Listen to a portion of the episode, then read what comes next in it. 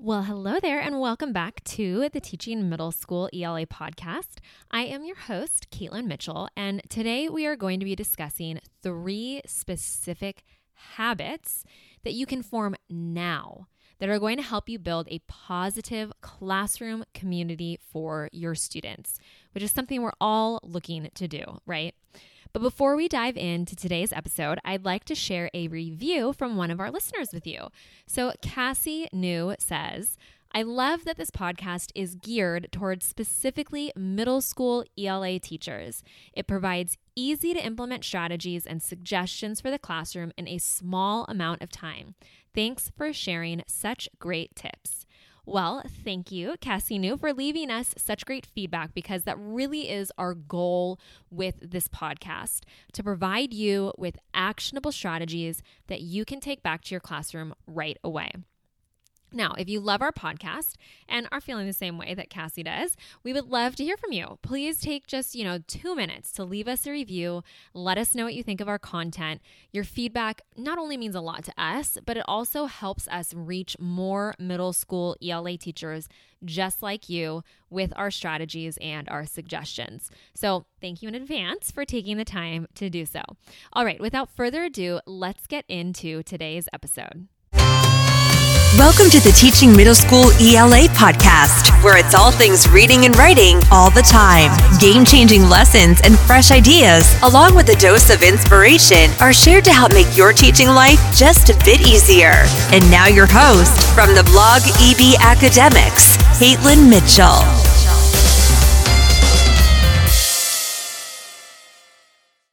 Okay, so before we start, I just have to say can you even believe that school is starting in just a few weeks?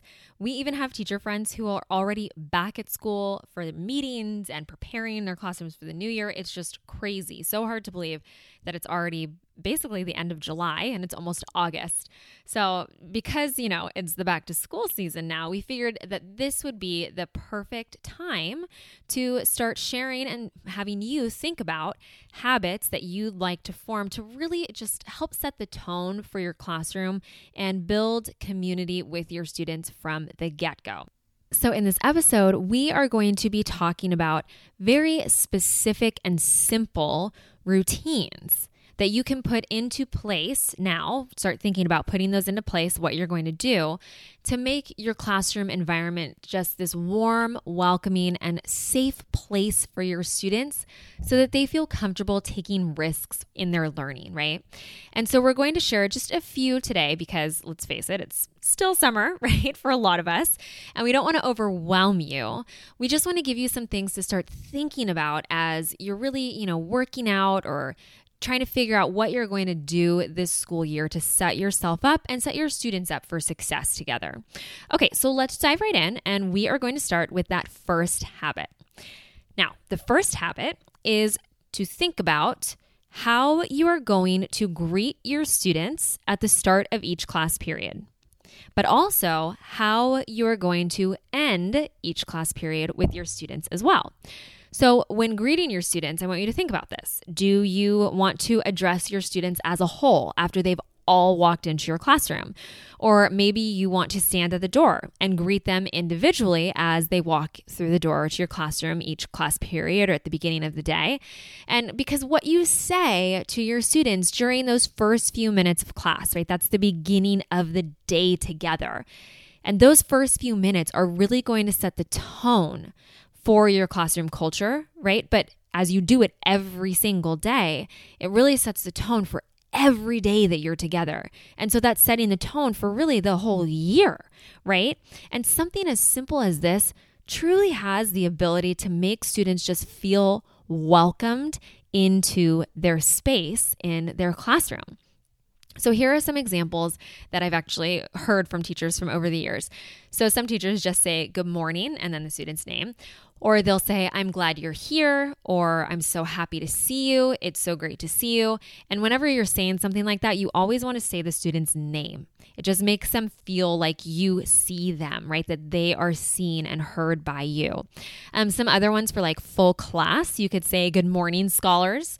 Or if you're fun, um, you could say, Let's get this party started. So, really just interject your personality into how you greet your students. And whether or not that's as a full class or welcoming at the door, maybe you do both. Maybe you welcome them at the door and then you welcome them as a class once they've all been seated. Um, something else that you could do is you could say, I've missed you guys. I'm so happy you're back. Or I thought about you guys last night as I was grading your papers, or something so that they just know, like, you know, my teacher really cares about me, right?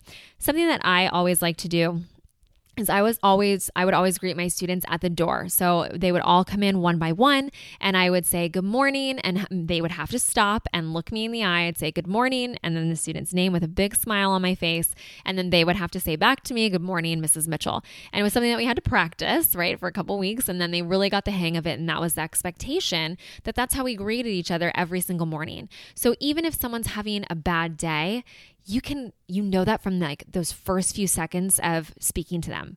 In that little tiny moment that you have with them at the beginning of the day you can tell right? You can read people. You can see their body language. So if i have a student who says good morning mrs mitchell i know hey something's off with this student and i just need to keep an eye on them throughout the day maybe i'll check in with them later whereas if i hadn't done that simple little greeting for each of my students at the beginning of our class period I wouldn't have known that, right? It would have been something that I would have missed because I never would have had that one to one personal interaction with that student necessarily. And then once all my students are seated, you know, we get into our little kind of morning meeting, but I always say something to the effect of, I'm so excited for today. This is what we're going to be covering, or some sort of inspirational conversation that I'm going to have with them.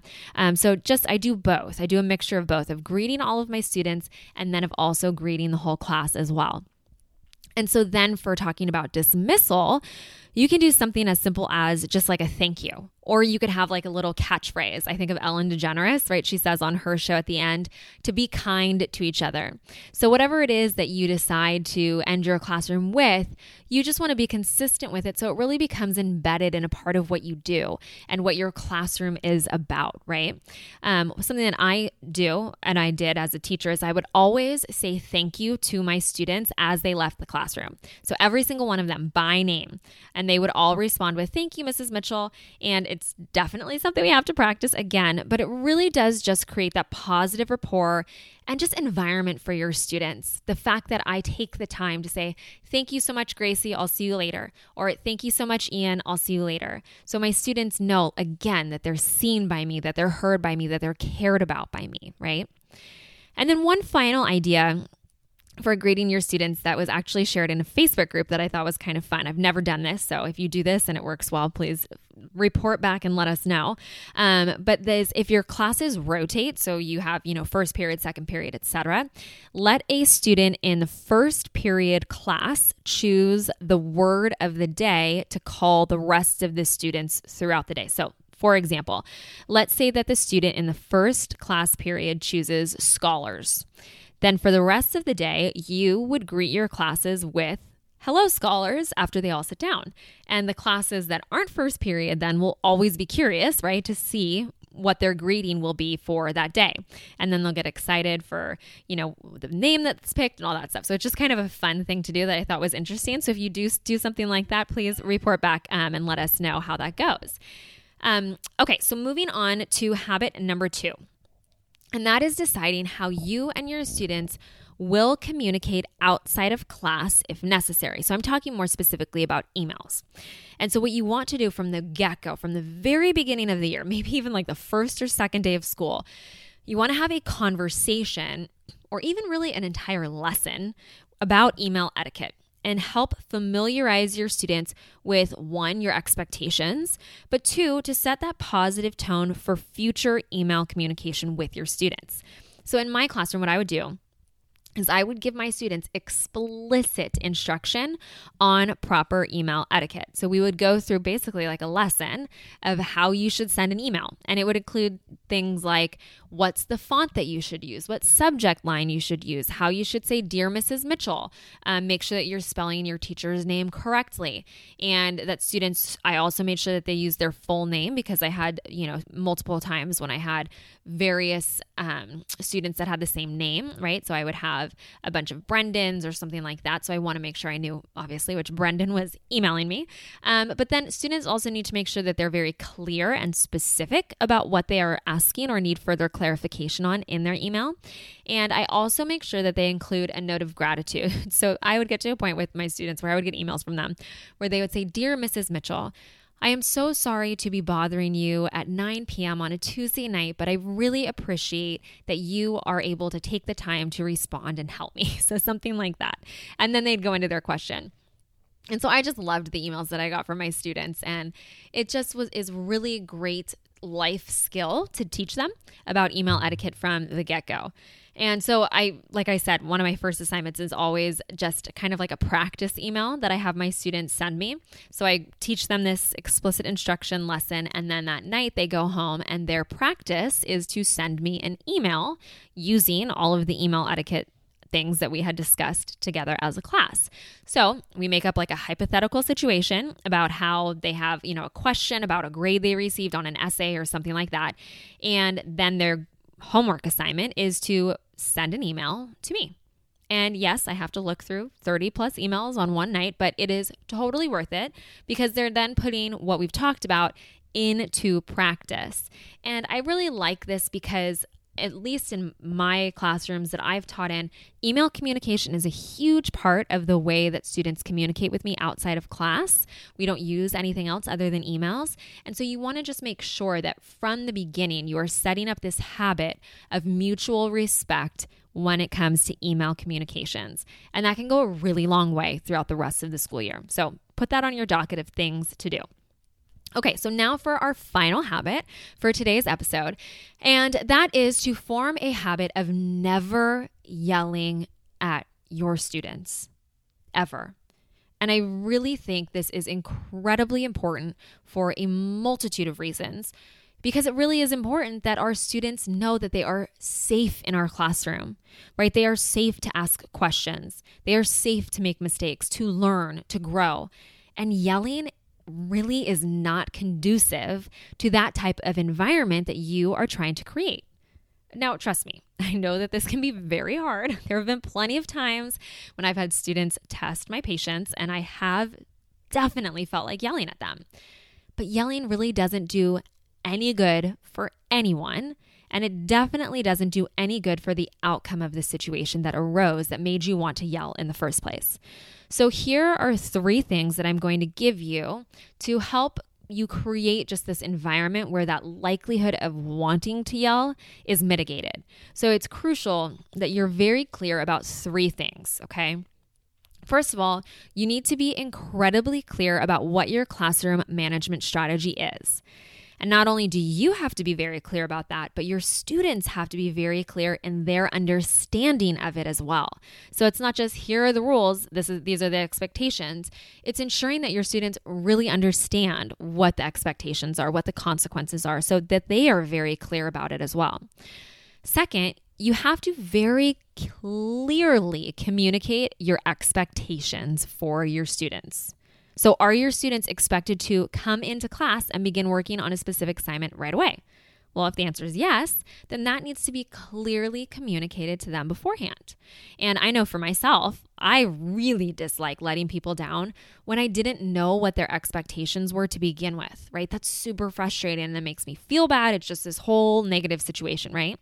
So imagine then how our students would feel if we expected them to do something, but didn't really make that clear and then they got yelled at for not doing it. That's really not a good situation at all. So, clearly communicating your expectations to your students is key. It's kind of like in life and relationships with anybody, right?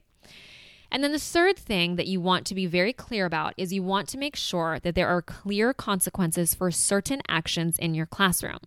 But not only that, you have to follow through then with those consequences. So I know there is always room, right, for that gray area in certain situations, but it is very helpful for your students and that safe culture that you want to create and that community in your classroom that you are hoping to create for yourself and your students. If you are consistent with your consequences with every single student on every single day throughout the entire school year. Okay. So, using these three things so, being clear about your classroom management strategy, make sure that you're clearly communicating your expectations to your students, and then having clear consequences and following through and being consistent with those consequences.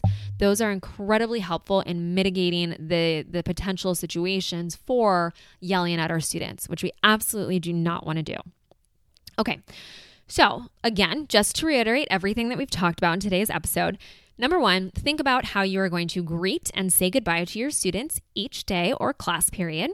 Number two, you want to implement an email etiquette lesson right from the get go so that students know exactly how to communicate with you after school hours. And then three, really work on forming the habit of not yelling at our students. Be clear with your classroom management policy, be clear with your expectations, and be consistent across the board with your consequences. So, your first actionable tip, because we want you to move forward, right? You want to make progress, you want to take these ideas and actually do something. So, your first actionable tip to move forward and begin implementing these strategies is to simply decide on how you're going to greet your students each day. That's step number one. If you don't do anything else, just take step number one with you and then come back, obviously, and go back through the show and listen to it again if you need to, to implement the other habits as well. And then I will see you in next week's episode where we will be discussing certain classroom organization habits that you can start thinking about and building now. Okay, so that's it for now, and I will see you guys next Tuesday.